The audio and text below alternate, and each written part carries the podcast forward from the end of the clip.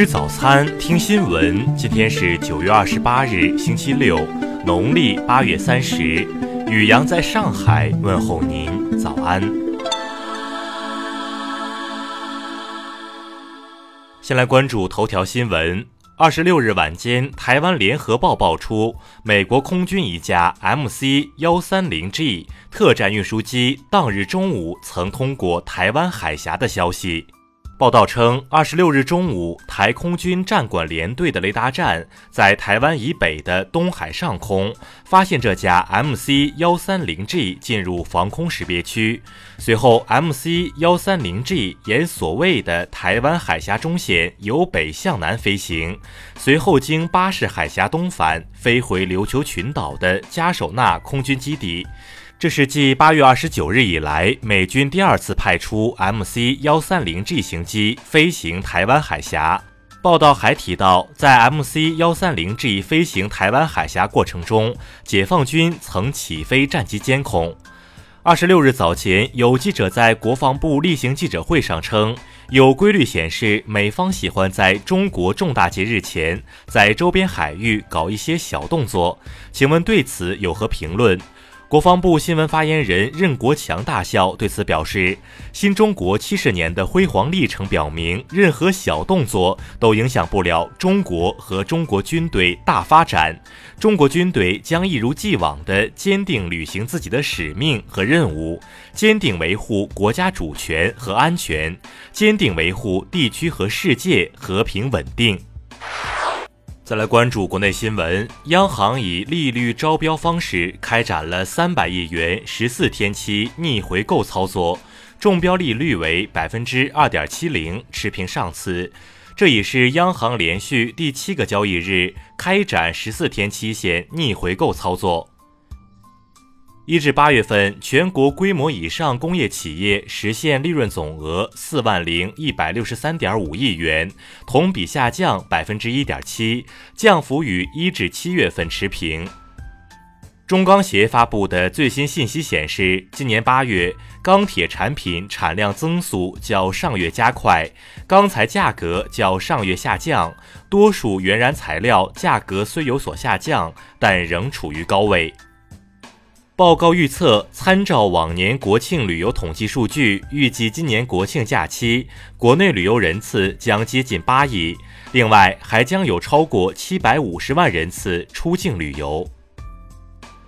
农业农村部消息，目前农村已经涌现出一大批各具特色的乡土产品。去年全国休闲农业和乡村旅游收入超过八千亿元，农产品网络销售额接近三千亿元。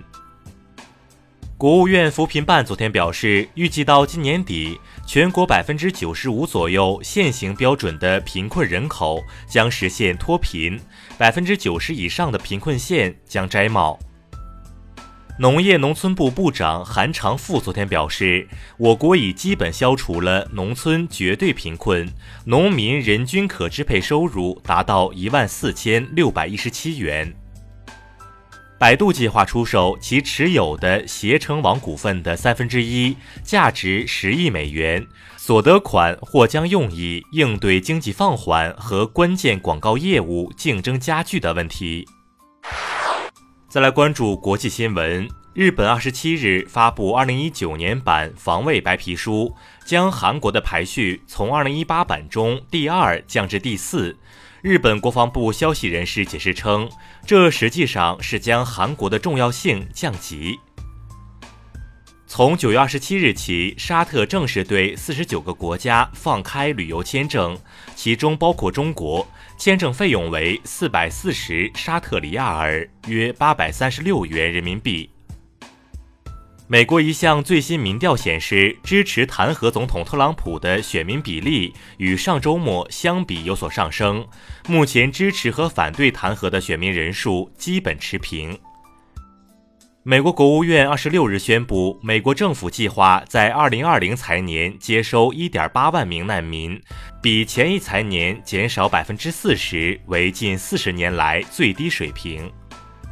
二十七日，伊朗总统鲁哈尼表示，美国提出解除对伊朗的所有制裁，以换取对话，但特朗普对此予以否认。欧盟委员会主席容克表示，他和欧盟脱欧谈判代表巴尼耶正在尽一切努力达成一份脱欧协议，但如果失败了，英国将对此负责。联合国国际原子能机构二十六日表示，伊朗使用先进离心机制造浓缩铀，已再一次违反伊核协议。美国疾病控制和预防中心二十六日公布的最新数字显示，全美多个州已累计报告与电子烟相关的肺损伤病例八百零五例，其中死亡病例已有十三例。再来关注社会民生新闻：浙江长兴县一男子李某墓地盗得一部陪葬手机，转账获利九千五百元。目前，李某因涉嫌盗窃罪已被警方依法刑事拘留。近日，大同一段男孩在高速飙车的视频引发热议。男童在视频中称车速达一百二十迈，其母发朋友圈称快成老司机。交警表示，油门实为男童父亲唐某控制，其被处罚款一百元，记两分。襄阳一小货车司机李某逆行被查，拒不配合民警检查，还躺在车底打滚哭嚎。经查，李某无驾驶证，车辆系套牌，最终其被罚款刑拘。抚州一货车司机刘某酒驾。其称自己本来不打算开车，因车故障，朋友对自己的车不熟悉，不放心别人开，自己只是试一下。最终，刘某被处以驾照记十二分的处罚。广州男子李某在一个月内将九十辆共享单车扔到河涌，警方接到举报后将其抓获。目前，李某因涉嫌寻衅滋事罪被警方刑事拘留，并立案侦查。再来关注文化体育新闻。国际足联昨天公布了最新一期的世界女足排名，中国队位列世界第十六名，亚洲第四名，与上一期相比没有变化。昨天，中国足协官方公布了对天津天海俱乐部球员张璐的处罚决定，取消他征调进入国足资格十二个月，取消他参加足协举办比赛十二个月。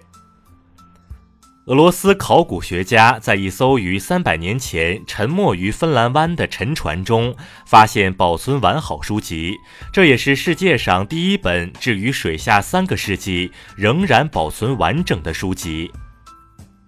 美国当地时间二十五日向埃及归还大都会艺术博物馆二零一七年购买的一具棺椁，这具棺椁被证实于二零一一年被盗。